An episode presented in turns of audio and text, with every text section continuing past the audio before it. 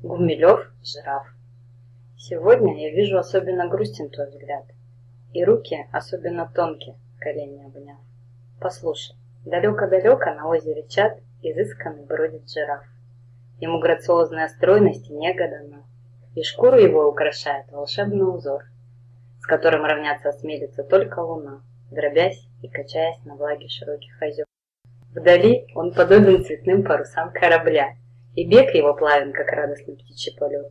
Я знаю, что много чудесного видит земля, Когда на закате он прячется в мраморный грот.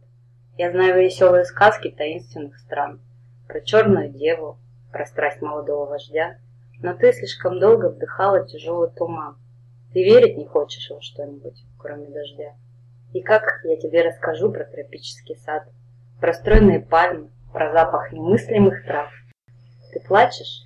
Послушай, далеко-далеко на озере чат изысканно бродит жираф.